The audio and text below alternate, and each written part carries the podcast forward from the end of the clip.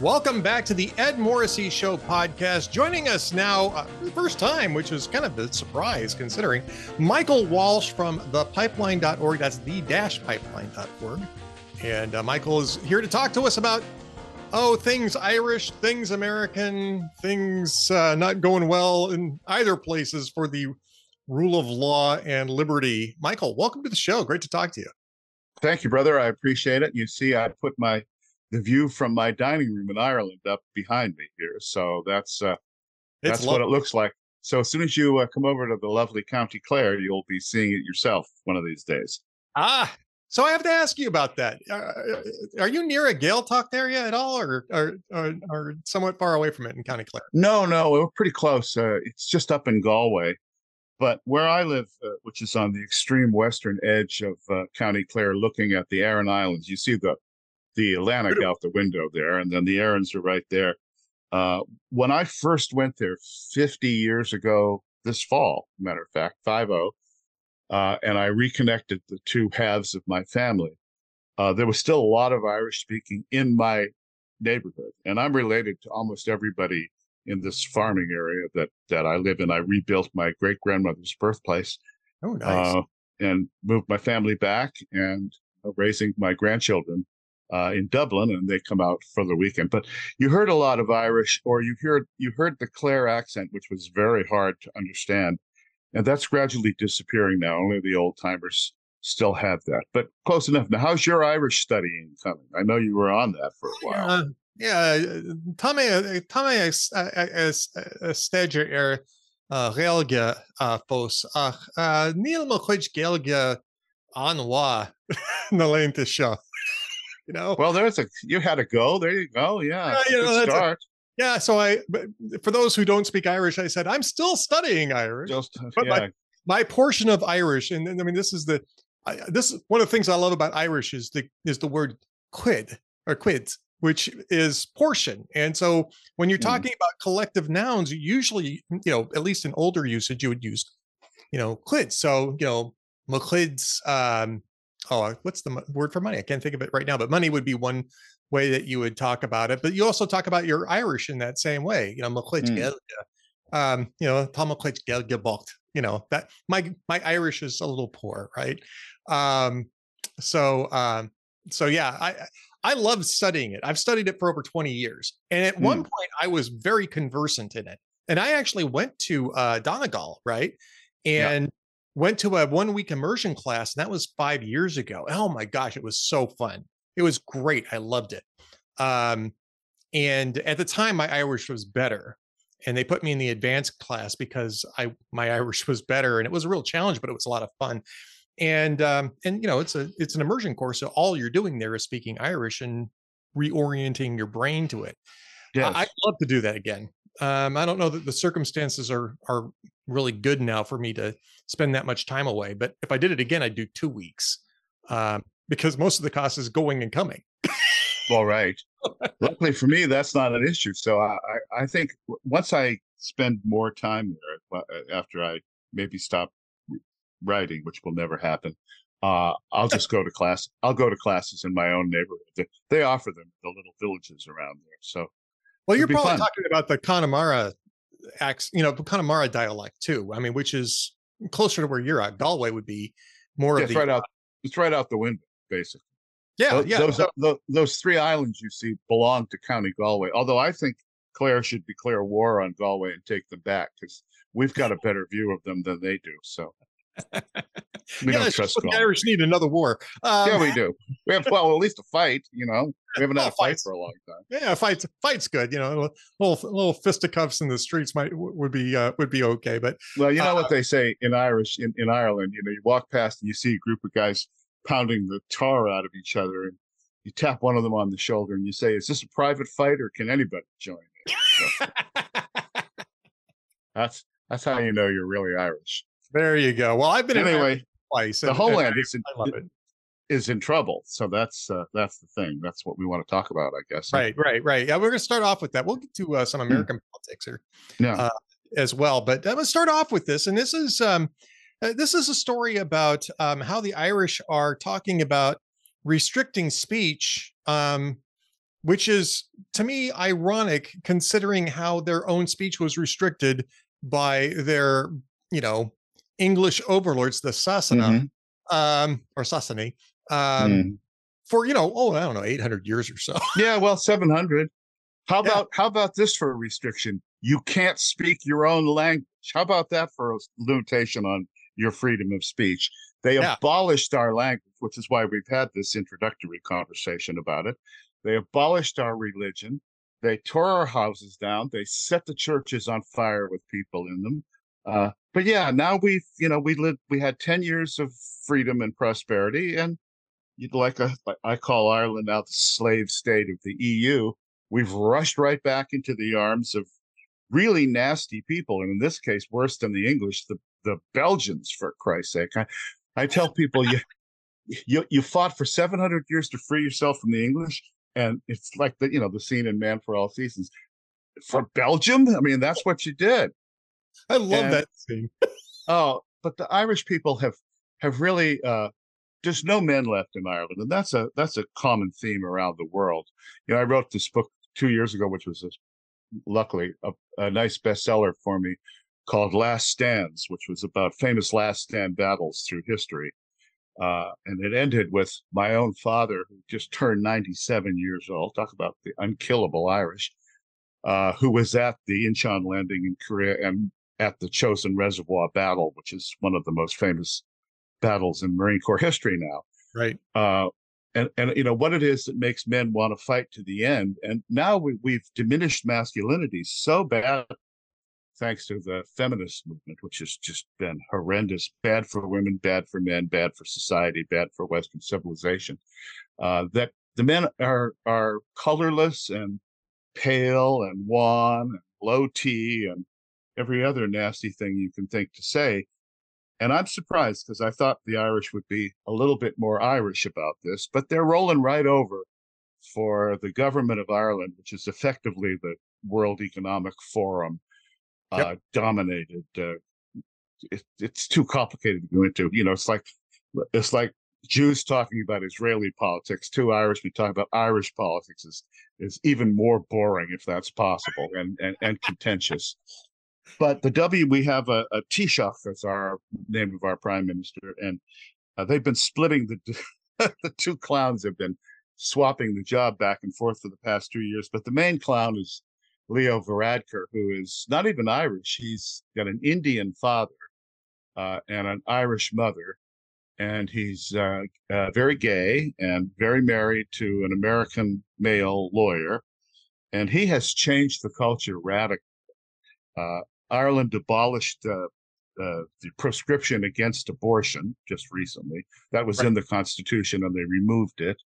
Uh, it approved gay marriage, and it's gone full tilt into the whole social wokeism. Uh, and now we're importing immigrants, in quotes, scare quotes, I should say, uh, like there's no tomorrow. So, my little village of 500 people uh, it's a seasonal place. So in the summer, there's quite a lot of people that come for the famous matchmaking festival, and you know all this. This Irish friend came in once, looked out the window, and said, "You know, there's six sites people come to Ireland to see, and, and five of them are right out your window," which is true.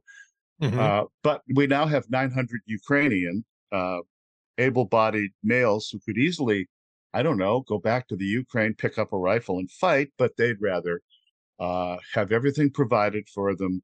Uh, they get clothes, they get cell phones, they get put up in the local hotels, which is killing tourism in our town because there's literally no place to stay if you want to come. Right. It's just been taken up by Ukrainians. But we've had our share of uh, North Africans, Sub Saharan Africans, and uh, Afghanis. Uh, and it's changed the character. Dublin has become a very different city, dirtier, more violent. Uh, it's not good, and the Irish people don't like it. But the government, which is the WEF government, says, "Well, we can't do anything about it. We we must take an infinite number of refugees." And we say, "Yeah, look, there's you know, it's only a place the size of Brooklyn and Queens for crying out loud, and maybe there's several hundred million people from other cultures that would like to come." He's saying there's no limit, and they say there's no limit, no limit. So this is a big movement in Ireland right now. If you go on Twitter and start to follow some of these guys, you'll see it's tearing the country apart. And it's very sad to see. And this hate speech law is designed to keep people from talking about it. That's the main thing and that's really the main thing and, and, you know so i mean the, this is not the only irony right going on right now in, in, ireland either i mean the other irony is is that the western c- country that is most associated with catastrophic famine is about to slaughter 200000 cows yes. Yeah. because you know uh, 10% of their livestock not because they need the food no. but because of climate change and again this gets yeah. back to the whole wef government of ireland and i mean my, my my, you know, I'm an American because of the famine, right? Mm. My great great grandfather came from Ireland. It was somewhat after the famine, but that was part of the reason, right? There was there was you know even in the 1860s there was it was still difficult to get food and difficult to get you know work and that sort of thing so he came oh right up to the 1880s and 90s it was still difficult there was 50 year post famine that was ireland was very poor and and suffered much privation. Right. So, I mean, to me, I mean, you see the hate speech law coming into play. You see this idea that they're going to call out 10% of their livestock, or at least their cattle livestock. I should be mm-hmm. a little more specific here.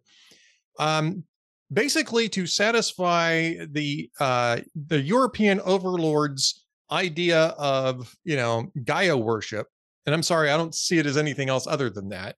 It is, is. Me, astonishing for Ireland. Yeah. Astonishing for Ireland. And I get that they got some, some, pretty decent benefits from the EU, you know, over the last generation or so uh, in terms Road, of roads.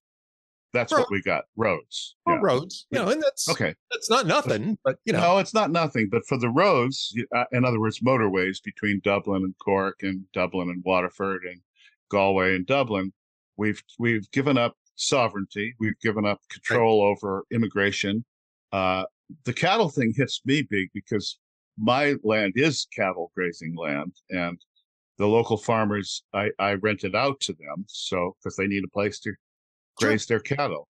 Um, and it, a, a cull of the herd for no reason whatsoever except the rankest kind of superstition is beyond insane but it's it's where we're at now in our in our culture and we see it here in america too obviously and everything that's going on uh, you just wonder where does it end and what i tell people is it doesn't end it never ends uh, i wrote a book five six years ago called the devil's pleasure palace which really outlines yes. the philosophical basis of the frankfurt school and, and how it's affected our culture and uh, I stand by that book. Uh, it's it's become a kind of bible for people who make the cultural argument against uh, Frankfurt School uh, cultural Marxism.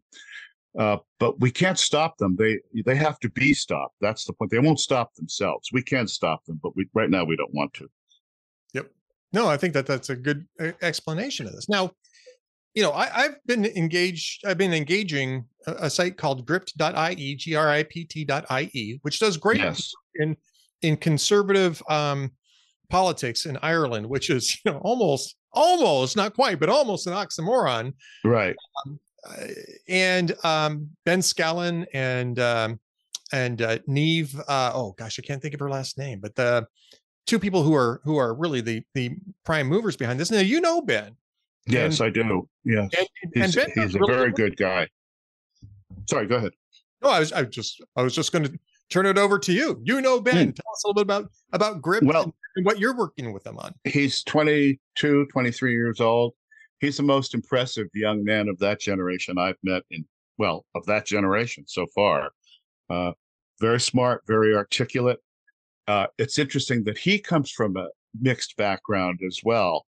His mother is from Jamaica, and his father's uh, an Irishman.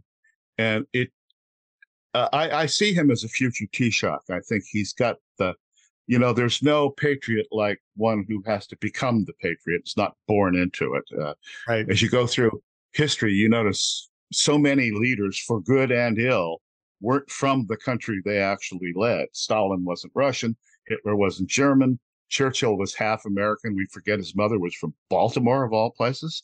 Right. Uh, uh, the Irish patriots who rose up in the 18th century were all Protestants, not Catholics, and uh, certainly Parnell was another case uh, in the in the 20th, 19th, 20th centuries of a Protestant leading the revolution to help Catholics achieve uh, equality um, before the law. So uh, I think Ben's got a great, great future ahead of him, and I'm very proud to call him a friend. Yeah, actually, I've been um, working with Gript or or or its predecessors. Um, uh, Niamh Uí Bhriain is is the mm-hmm. uh, is the woman that I initially was in contact with when she was working on the um, the uh, she was at the Life Institute in Dublin, and um, she was the director. She might still be. I'm not sure, but I know that she's uh, you know working with uh, Gript at this point in time too. Uh, and if you're interested in Irish politics from a conservative point of view, I mean, Gript is a really good place to go because it's practically the only place. Yeah, there's a reason for that too, which is the Irish electoral system is very weird. It's only used uh, elsewhere in Malta. it's a little present the British left behind when they left for us. And it almost is constructed, it's a ranked choice, multiple round thing. So they continue to count until they get the result they want, and then they stop counting. And as a result, you have two parties, Fine Gael and Fianna Fáil, who were basically the uh, opposite sides of the treaty with Britain that made uh, the created the Irish Free State. It goes back to De Valera and, and Michael Collins and all this. Well, they're now indistinguishable. They're all so, socially leftist parties, and then the Greens have come in, and under this system, they couldn't get a parliamentary majority, so they had to ask a tiny party, the Greens, who got 6% of the vote in the last election. And the Greens now run all the important ministries. So we have uh, a Green Party guy named Eamon Ryan, who's behind the basically the cattle calls and more bike lanes for Dublin. There's nothing more fun than commuting to work in the Irish winter in a rain at four o'clock in the morning and, uh, or the afternoon in pitch darkness. Yeah, that makes a lot of sense. Uh, our our minister for children and youth uh, is uh, is homosexual, oddly enough, and uh, he's a green too. So we have uh, we have a system of government that's really been seized by a minority in order to cobble together a, a majority, and it's very hard for third parties to really uh, gain any traction. They have lots of them, but they're so divided that they'll never really threaten the two big parties. It's, it's a real problem with the system of government there, but uh, Gript, who's run by uh, a guy named John McGuirk. I think you probably have yes. encountered him too. Yes. Um, they're they're doing their best and and trying to figure out how to work within the system in order to gain some traction for a center right party. Uh, they put up a referendum on uh, immigration the other day uh, to see what the people thought, and 73% of them said stop. You know, you'll see hashtags all over the internet. Ireland is full. Uh, 73%. And then our our Taoiseach, Mr. Varadkar, said, "Oh well, that's the far right. Every everybody's the far right who doesn't agree with these guys. That's the far right talking. So we're going to ignore that." So they just they periodically have these sorts sorts of uh, votes, but then they if they don't agree with it, they just choose to ignore it, and they've chosen to ignore the people in Ireland. I think a center right party would do extremely well. Fianna Fáil used to be sort of that. That was De Valera's party. Uh, but it's now it's the media is entirely on the side of the government. They're relentlessly propagandistic. To tell a very sad story, as you know, I was music critic of Time magazine for 20, well, 16 years, 25 years in the music criticism business. So I listened to a lot of classical music still.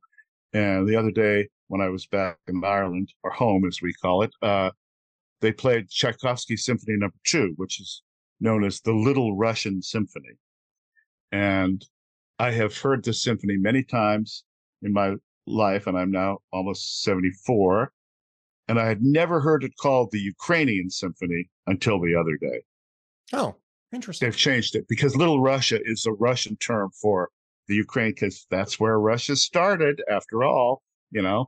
And uh, but so the even the music presenters have propagandized, and we're all in for Ukraine, by the way. We love Ukraine. Uh, they now call that the Ukrainian Symphony. So you get a relentless barrage of propaganda. That's that's all you get. It's like listening to NPR. See, I live up here in blue New England, and you can listen to any radio station you want to as long as it's NPR.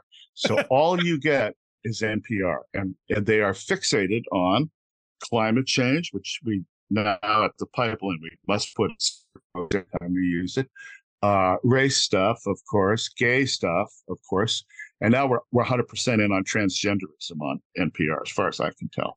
So you know which way the wind's blowing because it's always blowing from one direction only. Uh, but as NPR shifts its monomaniacal focus on a few subjects, you get a new one. So right now, the new the new kid on the block is is uh, transgenderism. So I just I'll tell you this story yeah. really quickly as an aside. It doesn't really have anything to do with politics, mm. because but because I know that you you love classical music. Mm. You know, I grew up when I was a kid. That was my favorite kind. I loved overtures and I would listen mm. to Tchaikovsky, Beethoven, all sorts of different things. So one night I had some insomnia, and I usually try to listen. I usually have, I can't sleep without having something going on. I'm just one of those people, right? And I just need it to distract me enough so I can turn my brain off and go to sleep. And then it's usually on for the rest of the night, right? It just it just keeps me lulled. But I woke up in the middle of the night one night, and um, I had fallen asleep actually to a television, to like a movie channel type of thing. And I wanted to get back to the, you know, to just music. So I turned it on to the, you know, classical symphony channel on my on my cable system. And I turned the TV back off so I can listen to it on my headphones and fall asleep again. And I hear the start of something that sounds really familiar to me. And I'm thinking, is this what I think it is? I turn the television on and it's Beethoven's uh, Ninth Symphony. Mm-hmm. At the very beginning of Beethoven's Ninth Symphony, which is not a short piece. Uh, no, it is the reason that CDs are the length they are. Right. The, yes. the Japanese made it so you could put all of Beethoven's Ninth, which they have fetishized beyond belief. They play it on New Year's Eve on one disc. That's it. That's so sorry. That's it is long. In other words, yeah. Yeah. I mean, it's 70 minutes long. Yeah, and or more. I stayed up, or yeah, actually probably a little bit more than that. Yeah. So I stayed up for the whole 74 minutes, maybe is, is what it was, and listened to it because I love that piece. Mm. It is it is it is a spiritual journey for me to listen to that piece. Just knowing, you know, the backstory of it, what Beethoven was struggling when he, you know, when he wrote it and and, and staged it and all this kind of stuff, and how difficult it was to do that. I love this piece. It's it's maybe my favorite piece of classical music. Mm. So I get up the next morning and I tell my wife, "Oh, you know, I didn't get a lot of sleep last night." She goes, "Oh, what was wrong?" And I told her. She goes, "What are you, an idiot? Go listen to it some other time. It's like, no, no, no, no, no, no, no. No, this is like this is like when you hear Clapton come up on the radio when you're driving your car. You have to yeah. even if, Just, even if you're at your destination, you have to stop and listen to all nine minutes of Layla. of Layla, yeah. that, that that is as long as Beethoven's died. That's for sure. It really is, yeah. Um, all right. Hmm. So again, the speech issue in Ireland, you know, is is very acute, right? And that's one of the yeah. reasons it's difficult to have these debates. And they're about to make it a lot more difficult than that if they succeed with this hate speech uh, legislation. But you know, we're not that far behind. In the no, United- no, we're we're not. We're, I think we should emphasize this is goes beyond speech. This is the way it's proposed, and you know, there's good lawyers in Ireland. Uh, if you say anything that could upset anyone of 10 protected classes. And what the hell is the government doing decreeing what protected classes are? Now, we have that here too. But you can figure out what the 10 protected. If they have taken any offense at anything you've said, the guards, that's what we call cops in Ireland, the Gardaí, uh, can actually come to your house and go through your private possessions and your computer and see if there's anything on there that could possibly be interpreted as an incitement to hate. And then you're in trouble. Now that's gone beyond anything we could possibly imagine. And it's so ridiculous that everyone says, well, surely they don't, they're not really going to do that, are they? But, you know, with what we've learned from our own country is it can go from a Republican democracy to a fascist dictatorship in, oh, I don't know, overnight, like yesterday when they arrested the former president of the United States and the leading candidate to replace the current vegetable. uh, for basically no reason whatsoever. Yeah, well, you know, I would have I would treat this more seriously if they had treated the, same the same exact issues with Hillary Clinton more seriously. Yeah, but it's different. It's it's okay when we do it. It's not okay when you do it. That's right. That's how they th- all leftists think that way. You know that. Yes, Good I Lord, do. I was I, I spent the years eighty five to ninety one in Eastern Europe and Russia. So I was there when the wall came down. In fact, I'm in my office here now, and I have some lovely pieces of the Berlin Wall that I oh, chunked out myself. Uh, I've got some uniforms of the former Grenzpolizei. Uh, I've got all kinds of things. And I was in Russia when Chernobyl blew up, and I, hey, yes, sir, I'm Mr. Excitement wherever I go. Uh, and I left two weeks before the coup against Gorbachev. So I was in and out, in and out. I went through Checkpoint Charlie a million times, and I've seen what socialism and communism does, and I've seen what it does to people. I can tell you by the smell of the country if I'm in a socialist country or not. They have a particular odor that is indescribable. Uh, do we really want that in the United States? And we've moved so fast in that direction. Well, you know, once the Democrats installed their empty suit, then the hidden forces behind those guys could just go to town. And yep. I've been posting on Twitter. The most dangerous man in America right now is Merrick Garland. He is the perfect apparatchik, smiling, avuncular. He's sort of like an Upper West Side intellectual, soothing voice, but he is absolutely a holy terror on our side. And he won't stop.